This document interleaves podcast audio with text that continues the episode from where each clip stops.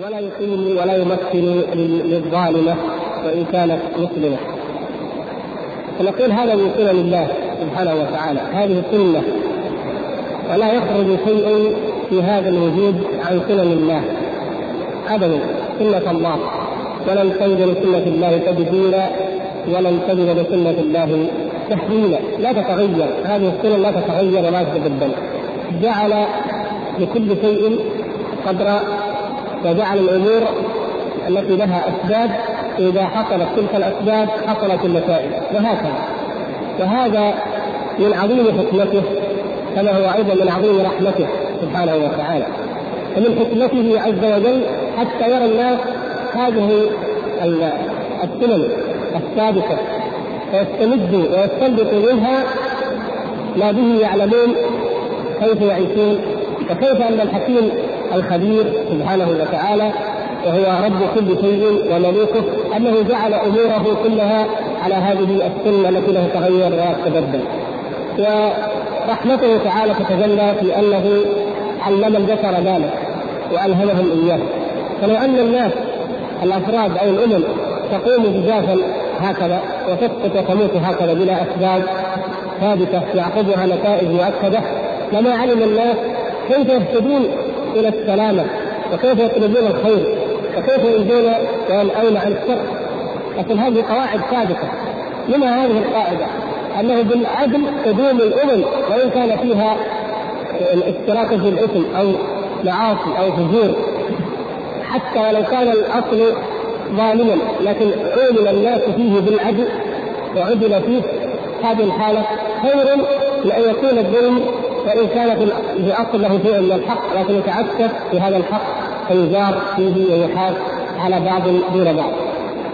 ولذلك يعني أشرنا إلى أن القائم الآن في أمم الكفر واقع دول الكفر في العالم أنها ممكن لها ومسيطرة وقوية وسوف تذهب بإذن الله وتضمحل بإذن الله لكن السنة لم تأتي لكل أمة أجل لم يأتي أجلهم بعد فما أسباب بقائهم لم يجعله يبقون ويدومون ويسيطرون مع ما هم فيه من الكفر وما هم فيه من الأمراض الاجتماعية والنفسية والدمار الأخلاقي والانحلال والتفكك الاجتماعي لا بد أن هناك أمورا يستحقون بها البقاء. ومنها ما ذكره رحمه الله هنا العدل المساواة. فقد أثنى عمر عمرو بن العاص رضي الله تعالى عنه قديما على الروم بذلك وهذه صفه فيهم ولا يضيرنا نحن المسلمين أن نقول إن فيهم هذه الصفة مساواة أو عدلا أو شجاعة في أي أمة ابدا. فنحن أمة عدل ومن عدلنا لا نظلم أمة من الأمم ولا ننكر ما لها من صفات حق تكون فيها. مع علمنا إن كانت كافرة أنها كافرة لا يغني ذلك عنها شيئا ولا ينفعها عند الله. ولا ينجيها من سيوف المؤمنين في الدنيا أيضا لأن سنة الله تعالى التي جعلها وهي النصر والتمثيل لعباده الصالحين تغلب ما عند أولئك. لكن نقول هنا أمور موجودة. واقع موجود مشاهد من ذلك مثلا هذه الصور معروفه الآن في الدول الغربية كما تسمى الديمقراطية. أن الإنسان إذا أراد أن يذهب إلى تلك البلاد ليقيم يسمي نفسه لاجئا أو مهاجرا يريد الإقامة. يدخلونه بشرط ان يتقدم بطلب للحصول على إقامة. يتقدم بالطلب للحصول على الإقامة وهناك ينتظر الجواب قد قد يكون جواب طويل لا يهم. المهم في أثناء هذا الزمن وهو فترة حصوله على الإقامة الدولة تنفق عليه تعطيه مرتبا أسبوعيا يكفيه يعني يقوم بنفسه يعني لإعاشته يكفي لإعاشته سواء كان وحده أو مع أسرته ولا يطالبه أحد بشيء كل ما في الأمر أن يبرز لهم أن عنده رقما لمراجعة موضوع إقامته. حتى تنتج. فإذا حصل على الإقامة فعندئذ يصبح له حقوق يثبت له حقوق تماما كأي مواطن إذا لم يكن إذا لم يحصل ذلك فعندها يبلغ بأن عليه أن يغادر البلاد. وفي الحالتين ما لم يحصل على عمل فإنه يحصل على نفقة وسكن وكل ما يضمن له أن يبقى أن يعيش وأن يكف نفسه يعني عن الحاجة حتى يحصل له مراده. إما بأن عملا وإما بأن يفعل. هذه قاعدة هم متعاملون بها متعارفون عليها. هذه عدل أيضا لا شك إن هذا عدل. ولا شك إن هذا جدير بأن يدين بأن يدين من كان هذا شأنه. على ما فيه من كفر وعلى ما فيه من لا يمكن أن يحاكم الإنسان هنالك إلا بتهمه قانونية. القانون كفر التحاكم إليه كفر لا شك. لكن يعدلون في تطبيقه. ما عندهم إلا هو ولكن يعدلون في تطبيقه.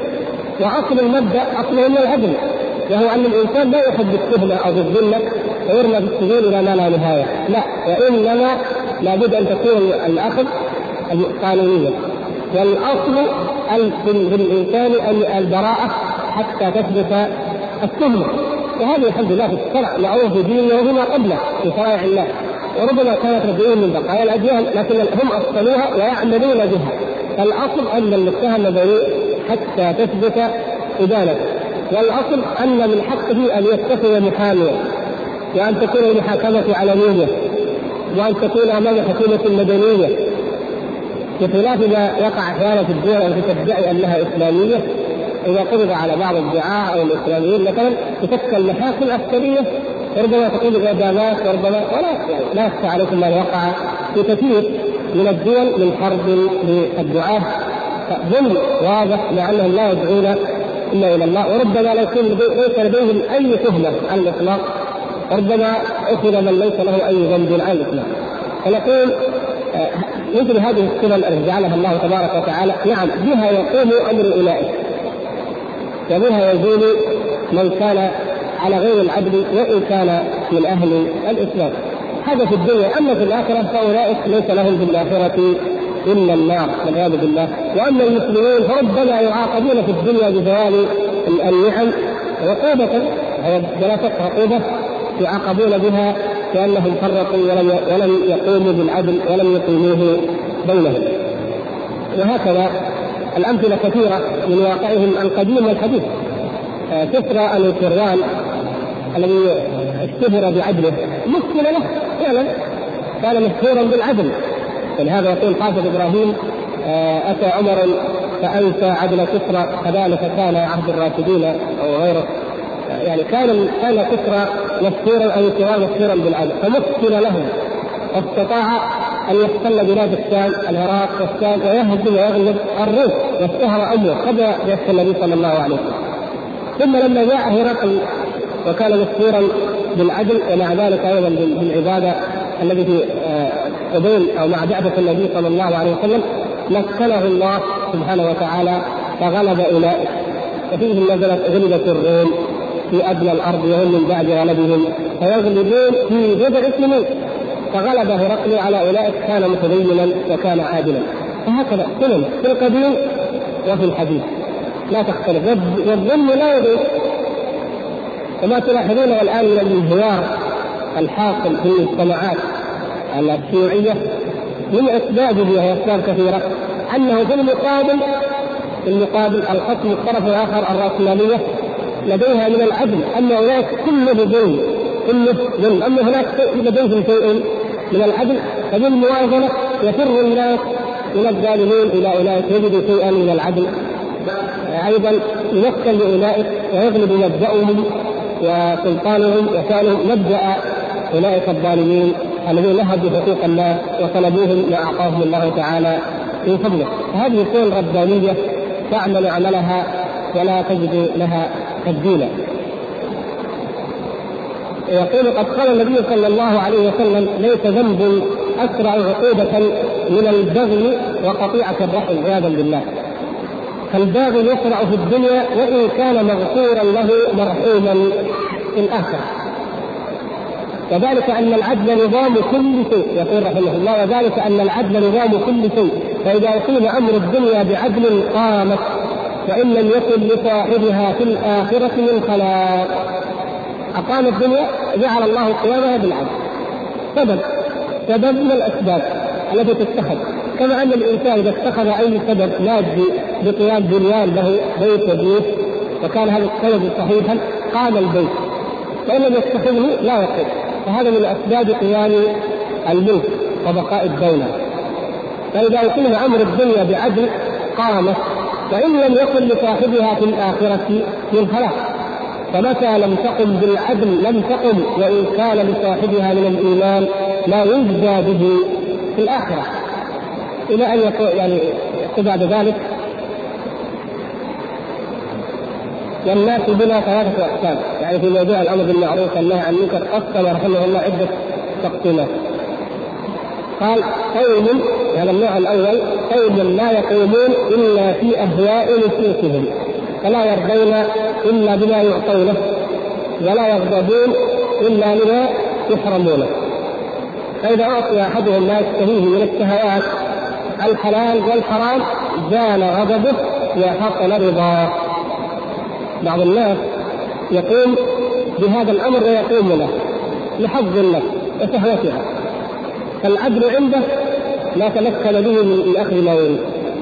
والحلال ما حل في يده وقع فيها واستطاع أن يتملكها أما الظلم والحرام فهو أن يحرم شيئا وإن كان حرمه بحق وبعدل وبحكم شرعي.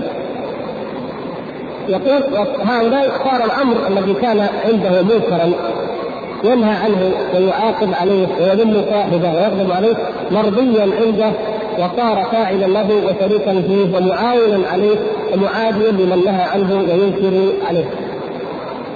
يعني بعض الناس لا يقوم بالامر بالمعروف والنهي عن المنكر أو الإنكار إلا بدافع الشهوه وحظ النفس. فإذا حصل ممن كان ينكر عليهم على شيء مما يريد حصلت شهواته منصب مال أمر من الأمور نسي ذلك المنكر وأصبح مقرا له بل أصبح معاونا لأصحاب المنكر. يعني هذا رحمه الله يعرض لأهل الأهواء وهم الضالين في التاريخ في الواقع. يمكن أن يقع في أي زمان ومكان. ينكرون على الملوك وعلى الخلفاء أنهم استأثروا بالدنيا. فإذا أشركوا فيها ويعطوا المناصب رضوا. قال هذا هو الحق وهذا هو العدل. اذا لم ينكروا لله غضبا لله ولا طلبا للعدل أو المساواه بين الرعية وإنما انكروا غضبا وحبا لشهوه الملك أو السلطان يقول فلذلك لا يعدل بل ربما كان ظاهرا في الحالين يفعل المتولي ظلمه لرعيته واعتدائه عليهم فيرضى أولئك المنكرين فيرضي له بعض الشيء وينقلبون اعوانا له. وأحسن أحوالهم أن يسكتوا عن الإنكار عليه. فيسكت يعني يريد أن ينكر. يرى قوما ينكرون على متوليا من تولي ثاني أمر المسلمين. فيرضيهم بماذا؟ بشيء هو يريد يرغبه فيتخذهم بذلك اعوانا وأحسن أحوالهم أن يسكتوا عن الإنكار عليه. وكذلك تراهم ينكرون على من يشرب الخمر ويدعو الملاهي حتى يدخلوا أحدهم معهم في ذلك. ينكرون على من يفعل هذه الفواحش فإذا أدخل معهم وصار شريكا لهم أو ارضيه بعد ذلك فتراه قد صار عينا لهم أصبح من اعوانهم بعد أن كان منكرا نعوذ بالله. وهؤلاء قد يعودون بإنكارهم إلى أقبح من الحال التي كانوا عليها وقد يعودون إلى ما هو دون ذلك أو نظيره وقوم يقومون ديانة صحيحة، النوع الثاني الذين يأمرون بالمعروف وينهون عن المنكر ديانة صحيحة يكونون بذلك مخلصين لله مصلحين فيما عملوه ويستقيم لهم ذلك حتى يصبروا على ما أوذوا.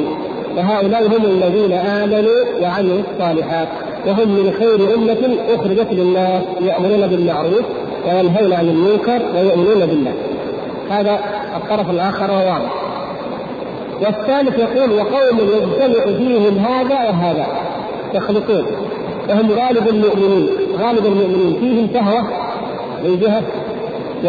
ويمكن أن يسكتوا إذا أعطوا لا يرضيهم سكتوا ومن جانب آخر فيهم نوع من الإنكار وغيره على الدين. فتردد الأنفس بين الأمرين. يقول وهم غالب المؤمنين فمن فيه دين وله شهوة تجتمع في قلوبهم إرادة الطاعة وإرادة المعصية فربما غلب هذا تارة وهذا تارة.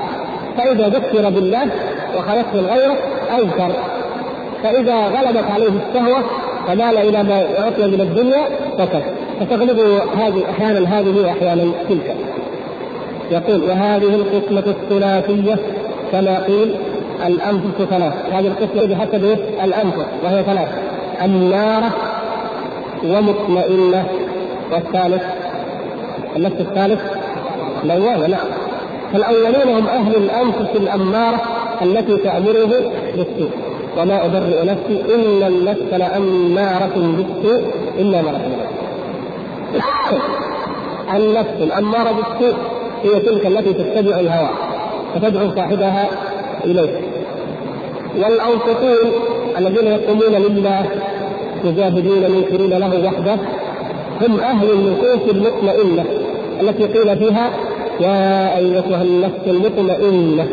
ارجع إلى ربك راضية مرضية فادخلي في عبادي وادخلي والآخرون الذين خلقوا ويجتمع فيهم الأمران هم أهل النفوس اللوامة التي تفعل الذنب ثم تلوم عليه وتتلون تارة كذا وتارة كذا وتخلق عملا صالحا وآخر سيئا. ثم يأخذ رحمه الله وهنا العبر تأتي من كلامه دائما رحمه الله في بيان هذه الأمة الإسلامية.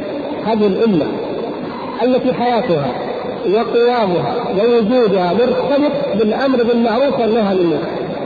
كيف وقع فيها الخلل والانحراف في هذا الأمر؟ يقول ولهذا لما كان الناس في زمن أبي بكر وعمر اللذين أمر المسلمون بالاقتداء بهما كما قال صلى الله عليه وسلم اقتدوا بالذين من بعد أبي بكر وعمر.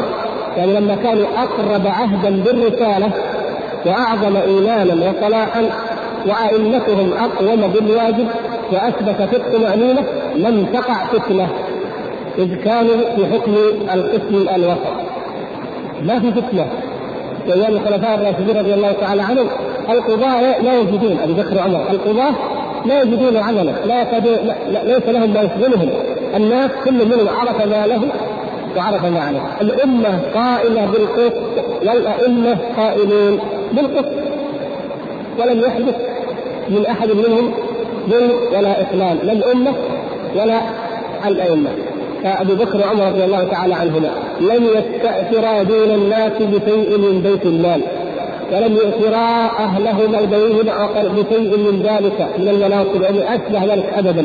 كانوا متجردين الله عز وجل. والأمة كانت طائعة لهما في طاعة الله. سبحانه وتعالى. كانت تعلم أنه يجب عليها أن تسمع وأن تطيع لهما إذ أنهما قد حكما بالعدل وقد أعطيا وقسما بالسوء فلم تقع فتنة. ولله الحمد. لم يقع بين المسلمين فتنة. ارتد المرتدون وغلبهم المسلمون. حاربوا الفرس وهزموهم. حاربوا الروم وهزموه وهكذا. فكان العدو خارجيا أما في الداخل فالصف واحد والغاية واحدة والهدف واحد. ولما كان في آخر خلافة عثمان وخلافة علي, علي كثر القسم الثالث فصار فيه الفهوه وشبهة مع الإيمان والدين وجود الإيمان والدين لكن كثرت فيهم الشهوات فتوحات وأموال وجواري وكنوز يعطي وأيضا الشبهات ظهرت الشيعة وظهرت الخوارج وبدأت بدرة القدرية وما أشبه ذلك. يقول وصار ذلك في بعض الولاة وبعض الرعايا يعني لم يكن في الخلفاء في الخليفتين رضي الله تعالى عنهم ولم يكن فيهما لكن في بعض ولاتهم وفي بعض رعيتهم. ثم كثر بعد ذلك فنشأت الفتنة التي سببها ما تقدم من عدم تنفيذ التقوى والطاعة في الطرفين. بعد ذلك كثر وانتشر حتى صارت الفتن في أيام ابن الزبير من جهة آه، عبد الملك مروان من جهة والمختار من جهة. صارت فتنة عظيمة بين المسلمين لما كثر ذلك وانتشر ولهذا لما آه، خطب عبد المروان وصوت بلا غيره. الحاصل واحد قال تكلفوننا أعمال المهاجرين والأنصار ولستم مثلهم. يقول تطلبون منا أن نحكمكم كما كان يحكمكم أبو بكر وعمر الخلفاء الراشدين والمهاجرين والأنصار. وأنتم لستم مثلهم. لستم مثل هؤلاء. فلهذا لما سأل علي رضي الله تعالى عنه أحد أتباعه قال له لماذا ضبط الأمر واستقام أبي بكر وعمر ولم يستقم لك؟ قال كانت رعيتهم مثلي وأنا رعيتي مثلك. الفرق فرق بين الرعي لذلك حصل الخلل. بعد عصر الرافدين حصل الخلل من الجهتين.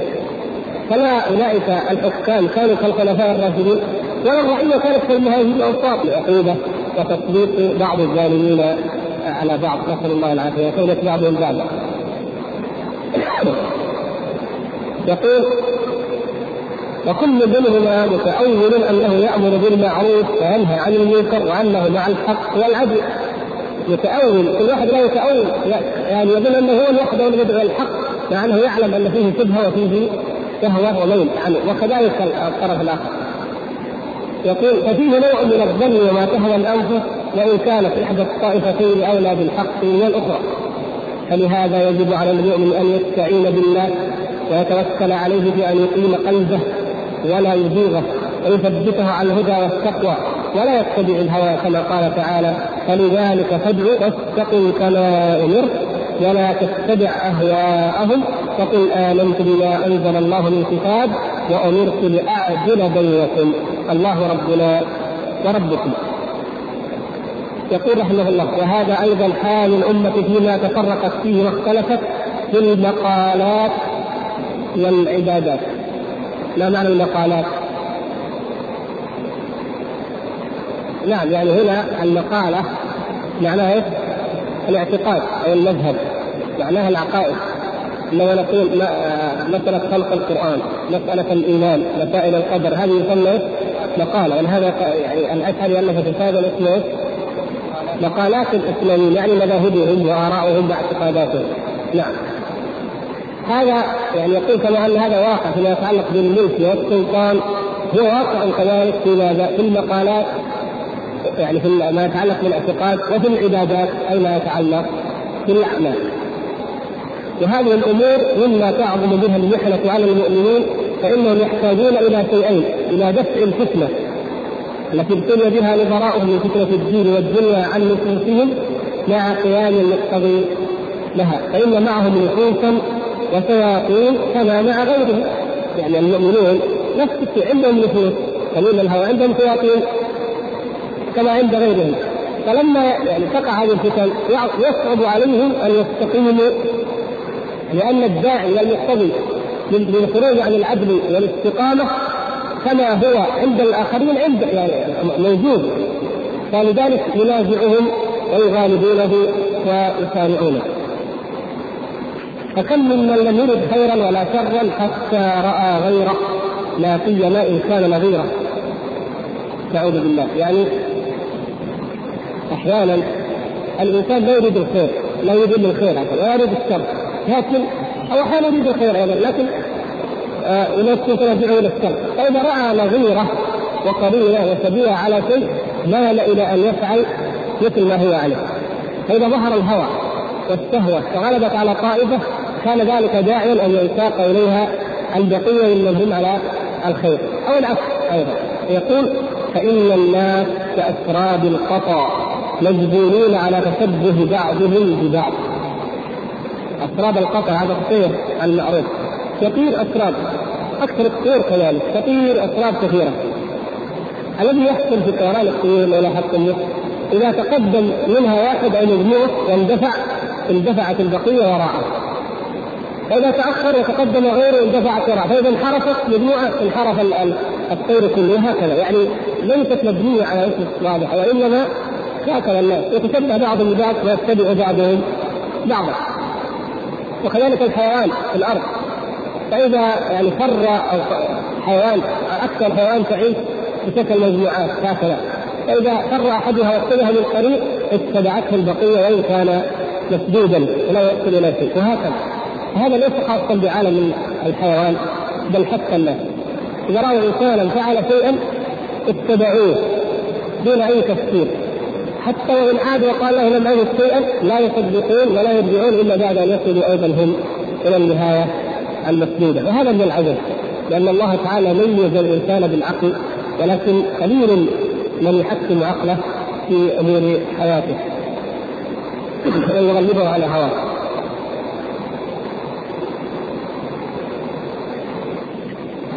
بعد يتحدث عن داعي الخير وداعي الشر يقول ولهذا يؤمر المؤمنين أن يقابل السيئات بضدها من الحسنات كما يقابل الطبيب المرض بضده فيؤمر المؤمن بأن يصلح نفسه كذلك بشيئين بفعل الحسنات وترك السيئات مع وجود ما ينفي الحسنات ويقتضي السيئات وهذه أربعة أنواع. ويؤمر أيضا بإصلاح غيره بهذه الأنواع الأربعة. يعني بإتيان الحسنات وترك السيئات والعكس. فيؤمر بذلك مع بحسب قدرته وإمكانه. قال تعالى والعصر إن الإنسان لفي خسر. الإنسان كل بني آدم كل إنسان خاسر. عاقبته وإن جمع ما جمع وإن عاش ما عاش وإن فعل ما فعل ما فعل كل ذلك خاسر خسارة. لا ربح معها. إلا من استثناه الله إلا الذين آمنوا وعملوا الصالحات وتواصوا بالحق وتواصوا بالصبر. الإيمان هذه يستتبع العمل الصالح وهو جزء منه ثم الأمر بالمعروف والنهي عن المنكر وتواصوا بالحق ثم وتواصوا بالصبر إذ لا يكتمل إيمانهم ولا يثبت ولا تستقيم دعوتهم وامرهم ونهيهم إلا بأن يصبروا على ما يلاقوا من الأذى. يقول يروي عن الشافعي رضي الله عنه أنه قال لو فكر الناس كلهم في سورة والعصر لكفتهم حقا والله لو فكروا؟ هذا القرآن عظيم. لو فكر الناس في هذه السورة لكفت لو فكروا في سورة إذا زلزلت الأرض زلزالها كفتهم. لو فكروا في سورة ألهاكم التكاثر كفتهم. القارعة. وهكذا. سور كل الناس يحفظونها لكن من الذي يتدبرها؟ ومن الذي يتأملها؟ ومن الذي يفقهها؟ والا فهي كافية. هذا النور المبين الذي أنزله الله تبارك وتعالى. جعل منه هذه القبسات بعضها يكفي ويغني المزيد عن كثير جدا مما قد يقال له من مواعظ أو من عبر.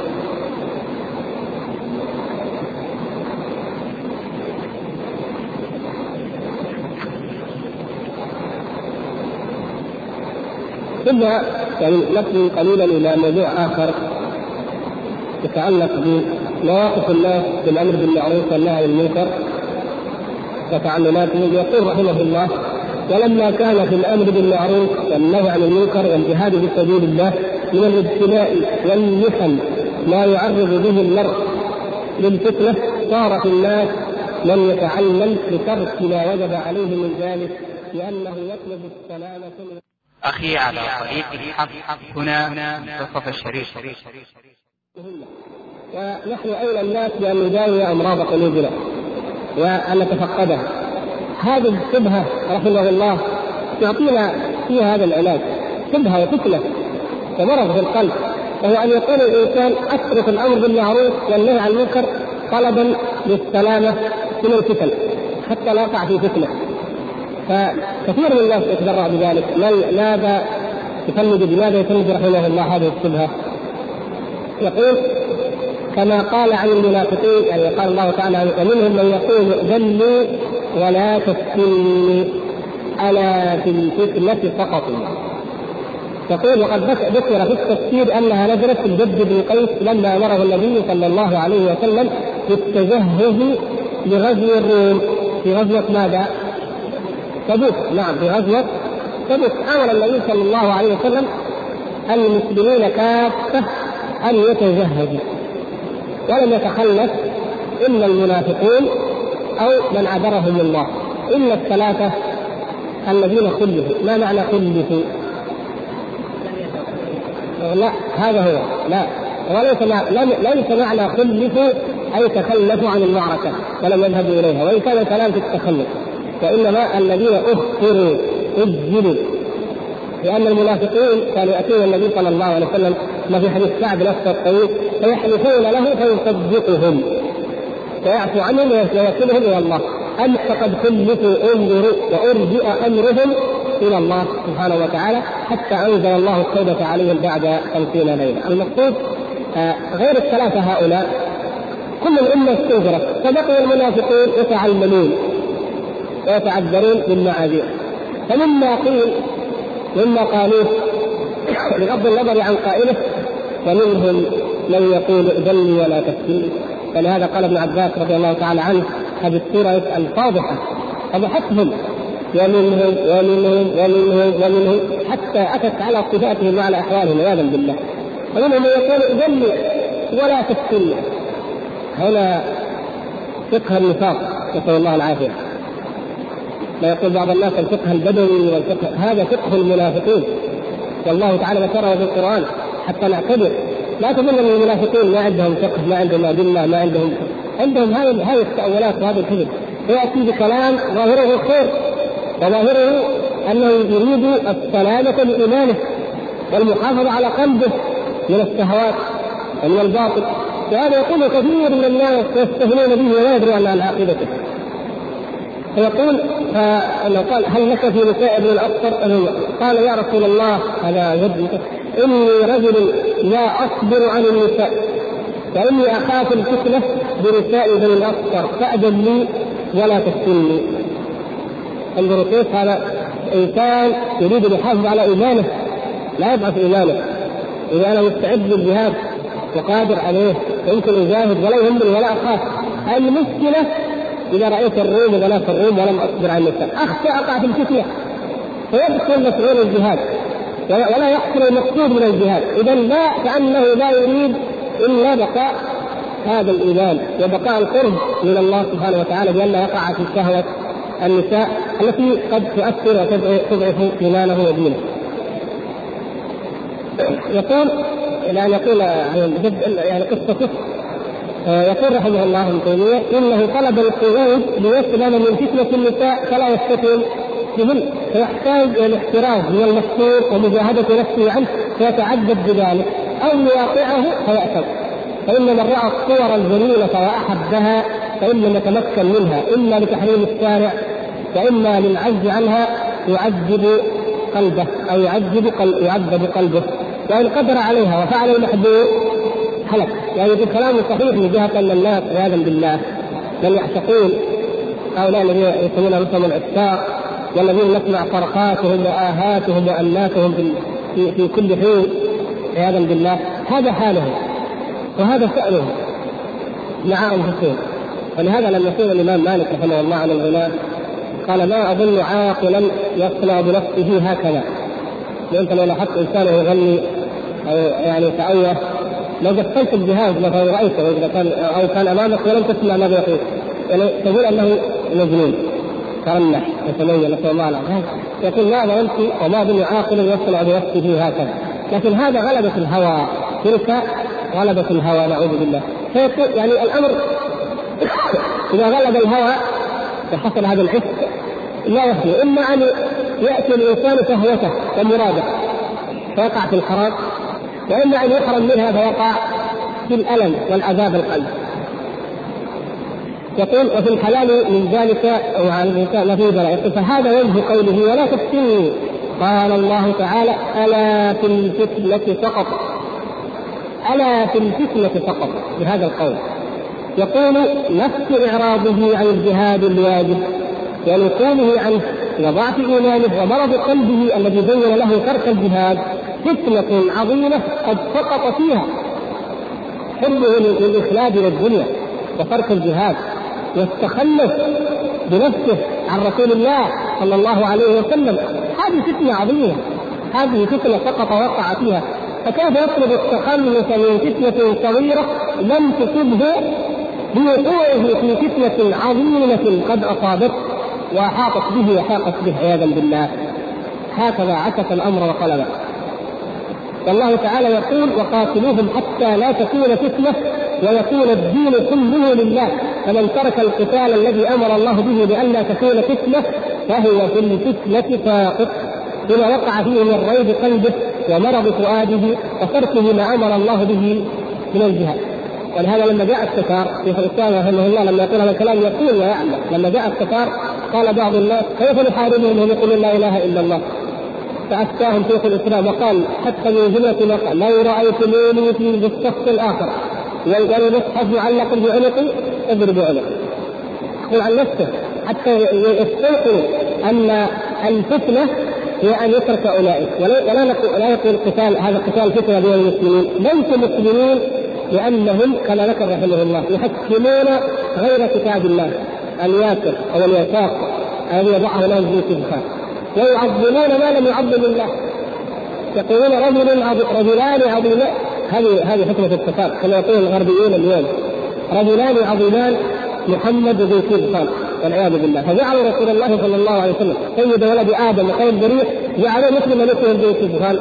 وقالوا نحن المسلمون يشهد أن لا إله إلا الله. يقبل منهم هذا؟ مع بقائهم على هذا الولاء لذلك المشرك. وتحكيمهم لما أقره وكتبه لهم قال لا. ليس هذا من قتال الفتنة ولا من قتال البغاة هذا من قتال من الجهاد الواجب لأولئك الخارجين عن الشريعة. فلو رايتموني معهم والمصحف معلق بعنق اضربهم حتى يبين للناس ذلك. فهكذا ما يتعلق بالفتنة هي التي تكون بترك الجهاد. وهذا هو القتال قتال الفتنة أو الفتنة هي ترك القتال عندما يكون في القتال اعلاء لكلمه الله لأن الله تعالى يقول وقاتلوهم حتى لا تكون فتنة. والفتنة ما هي الشرك؟ لأن ترى الصحابة رضي الله تعالى عليهم أن فتنة الشرك. فتدبر هذا فإن هذا مقام خطر فإن الناس هنا ثلاثة أقسام. قسم يأمرون وينهون ويقاتلون طلبا لإزالة الفتنة التي زعموا. ويكون فعلهم ذلك أعظم فتنة كالمقتتلين في الفتنة الواقعة بين الأمة. الفتن وقعت بين المسلمين وتقاتلوا من أجل الملك والسلطان لا لإعلاء كلمة الله ولا لإحقاق الحق ولا لإعزاز دينه. هؤلاء هم في الحقيقة يتقاتلون يزعمون أنهم بقتالهم هذا يزيلون الفتنة وهم قد وقعوا فيها لأن القتال من أعظم الفتنة. بل هو أساس كل فتنة بين المسلمين وفساد وقطع للأرحام وما يترتب على ذلك من مصائب لا يعلمها إلا الله.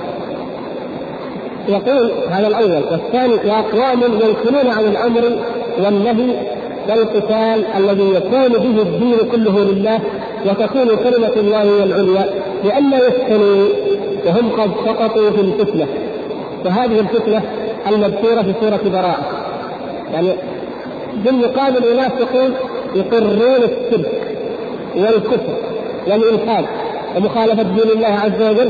فإذا دعوا الإنكار إذا دعوا الجهاد قالوا نخاف الفتنة. هؤلاء في الفتنة سقطوا ولم يخلصوا منها. يقول وهذه الفتنة المذكورة في سورة براءة دخل فيها الافتتان بالصور بالصور الجميلة فإنها سبب نزول الآية. طبعا الصورة المذكور فيها في كلام العلماء المقصود بالصورة إيه؟ المظهر. لا هي الصورة يعني هذه اللي إحنا نسميها صورة لا المظهر يعني صورة أي إنسان يعني مظهره. الافتتان بالصور الجميلة يعني العفق عياذا بالله هو المقصود المراد بهذه الآية. وهذه حال كثير من المتدينين يتركون ما يجب عليهم من أمر ونهي وجهاد يكون به الدين كله لله وتكون كلمة الله هي العليا لئلا يفتنوا بجنس الشهوات. وهم قد وقعوا في الفتنة التي هي أعظم مما زعموا أنهم فروا منه. انظروا رحمه الله. ما قال هذه الآية في المنافقين وانتهت يقول بعض المتدينين يكون حاله كذلك. يترك الأمر بالمعروف والنهي عن المنكر والجهاد في سبيل الله والدعوة إلى الله. ويقول اخشى من الفتنة. وقد تكون متوهمة. ليست حقيقية. ويكون تركه لذلك من أعظم الفتنه هذه يا إخوان من المداخل الشيطانية الخبيثة. لأن الإنسان مثلا أضرب لكم شيء من واقع الشباب الآن الدعاة الإنسان يجب عليه أن يتقي الله ويتحرز من الرياء ومن الغرور ومن الاعجاب هذه أمراض خطيرة تقضي على العمل وتحدث عياذا بالله. لكن إذا أعطاك الله علما وفقهك في شيء من الدين وعرض عليك أن تدعو إلى الله فيقول الواحد أخشى الفتنة. الناس يتعلقون فيه يفتكر في أخشى الفتنة. هذا هو الذي يريد. هذا مثل هذا يقول رحمه الله. الفتنة في الحقيقة كتم ما أنزل الله وكتم ما أمر الله. إقرار الانحراف إن كان في العقائد أو في الأعمال والسكوت عليه وابليغ ما أمر الله بابلاغه للناس من الحق هذا فتنة هذا الفتنة الكبرى. الواجب بهذه الحالة أن تتصدر أن تأمر وتنهى وتعلم وتحذر لا تنقطع ولكن تفعل بالاثنين معا. يعني لو لو كان هذا الرجل منافق وأمثاله لو كانوا حقا يخافون من شهوة من فتنة شهوة بنات الروم لم يجب عليهم شرعا. نقول اخرجوا مع رسول الله صلى الله عليه وسلم. فإذا رأيتم بنات الروم فغضوا أبصاركم. لا تترك الطاعة من أجل احتمال فتنة نعم. ولكن اعمل الطاعة واجتنب أسباب المعصية اخرج وغض نظرك وأنت أيضا إن كنت تريد أن تعمل في الدعوة إلى الله. في الأمر بالمعروف والنهي عن المنكر. في أي مجال لا تقول اخشى فلا تفعل. لا ما دام لديك المقدرة مجرد توقع واحتمال لا يا أخي. أقدم. وافعل الطاعة. وأمر وانهى واصبر. وفي الوقت نفسه احذر مما يباغتك به الشيطان من الشهوات التي تسقطك فيما حرم الله. الواجب عليك الجهاد بكلا بكلا الحالين. يقول إنما الواجب عليهم القيام بالواجب وترك المحظور وهما متلازمان وإنما تركوا ذلك بكون نفوسهم لا تطاوعهم إلا على فعلهما جميعا أو تركهما جميعا. هذا الواقع. لا يقدر. إلا يسوي الثنتين أو يترك الثنتين فاثر أن يترك الثنتين معا لا. يقول مثل كثير ممن يحب الرئاسة أو المال أو شهوات الغير فإنه إذا فعل ما وجب عليه من أمر ونهي وجهاد وأمارة ونحو ذلك فلا بد أن يفعل شيئا من المحظورات. يعني حتى لو كان قائد لو يعني موقف وأنا ما امن على نفسي الظلم أنا أخشى اني اظلم الناس فأترك الموقف. بينما يكون في هذا الموقف إقامة لدين الله وامر بالمعروف ونهي عن المنكر. فالواجب في هذه الحالة أن ياخذه وأن يحذر من الظلم أو الجور أو الفتنة وهكذا. يعني ما دام الامر قلنا إيش احتمال الفتنه محتمله والمصلحه إيش متحققة. لكن لو كان الأمر لا يرجع القواعد الأولى لو كان فعلا الإنسان مريض القلب ما هو أهل؟ فيخاف على نفسه لأنه فعلا مريض القلب لكن لا. هذا لا يريده ولا يتولى. ولكن المقصود هو من كان به المقدرة والاهليه ولكن مجرد احتمال. فيأتيه الشيطان باحتمال فتنه فيصده عن الحق ويحرمه ويحرم المسلمين من أمره ونهيه وجهاده. يقول رحمه الله فالواجب عليه أن ينظر أغلب الأمرين فإن كان المأمور أعظم أجرا من ترك ذلك المحظور لم يترك ذلك لما يخاف أن يقترن به ما هو دونه من المفسدة. هذا رجعنا القواعد الأولى قائد من القوات جريء شجاع يخطط لكن يخشى أن يظلم الجنود وأن يدور عليهم. المصلحة والأمة مثلا في حالة ما أن يتولاها لأن مفسدة ظلمه أو غيره على الجن أخف من مفسدة أن يسيطر علينا الكفار ويغزونا ولهذا قال العلماء عند اختيار الخليفة أو قائد الجند يراعى مصلحة الأمة. كيف؟ فإن كانت الأمة في حالة حرب ومعركة يختار الأشجع والازرع والأحكم ويترك الأشقى الذي هو أضعف. لأن الأمة الآن تحتاج إلى ماذا؟ إلى القوة. فإن كانت في حاله سلم وموادعة ومهادنه فلا نختار الأشجع والأزرق ولكن نختار الأشقى وإن كان أضعف قوة وأقل جرأة من أولئك. يعني سبحان الله جيل بني على الحكمة وبني على المصلحة. يقول وكل بشر على وجه الأرض فلا بد له من أمر ونهي ولا بد أن يأمر وينهى سبحان الله.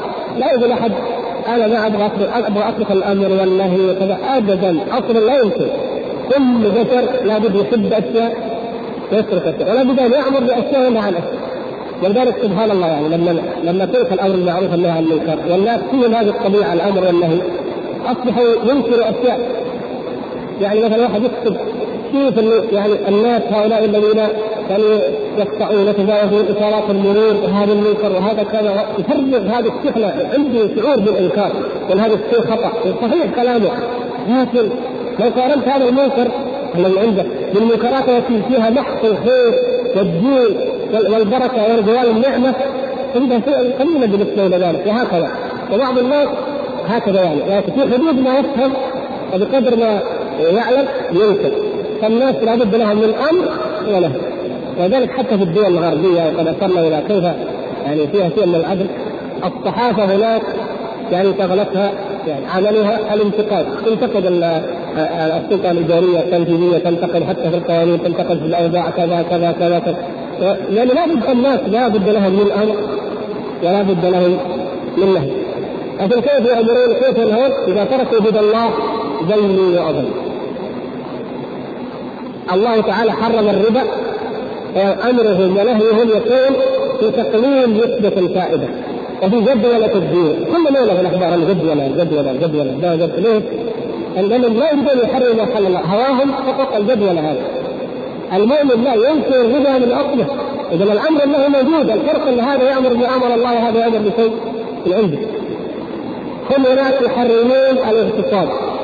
كيف كيف يغتصب الإنسان امرأة بغير رضاها وكذا هذا غاية عقله وعلمه نحن نحرم الزنا من اصله والاختلاط من اساسه وهكذا.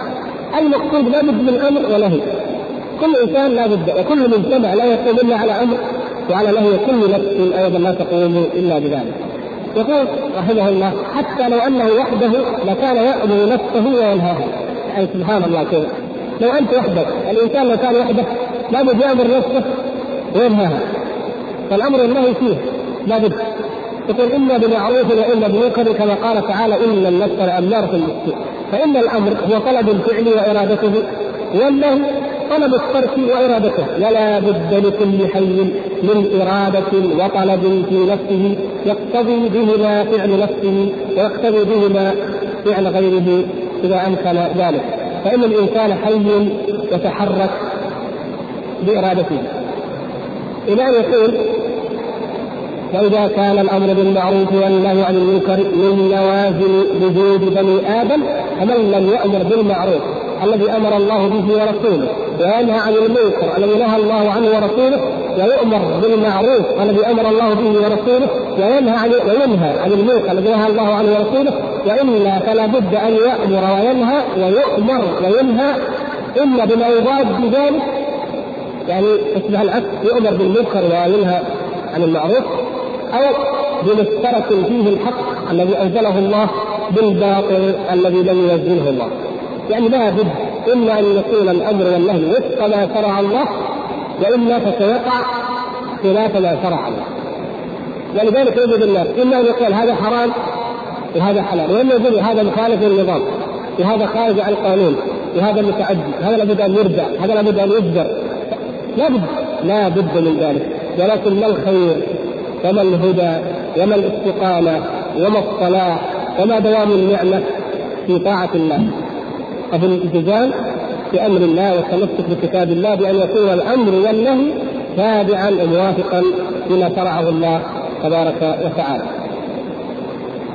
يقول وهذا كما أن كل بشر فإنه متحرك بإرادته همام حارس فمن لم تكن نيته صالحة وعمله عملا صالحا لوجه الله فإما كان عملا فاسدا أو لغير وجه الله وهو الباطل كما قال تعالى إن سعيكم لشتى وهذه الأعمال كلها باطلة من جنس أعمال الكفار.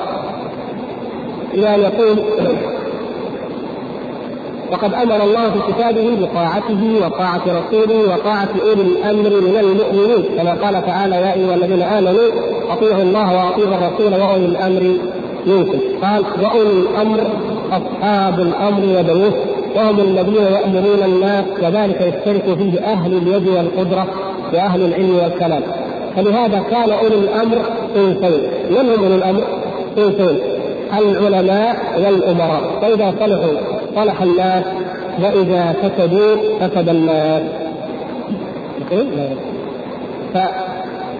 فيقول كما قال أبو بكر رضي الله تعالى عنه الاحنفيه لما سألته ما بقاؤنا؟ قالت ما بقاؤنا على هذا الأمر؟ قال ما استقامت لكم ائمتكم ويدخل فيهم الملوك والمشايخ وأهل الديوان وكل من كان متبوعا فإنه من أولي الأمر. كل من كان له فعل أو سلطة. مدير الإدارة مسؤول لا بعض الناس هذا على ولي الأمر. يفعل ما يشاء ويقول هذا على ولي الأمر. كل من ولي شيئا فهو ولي ذلك الأمر بحسبه، كل من كان مشفوعا حتى أن الإنسان هو راعي في أهل بيته بين الله عليه وسلم وهو من أولي الأمر في البيت.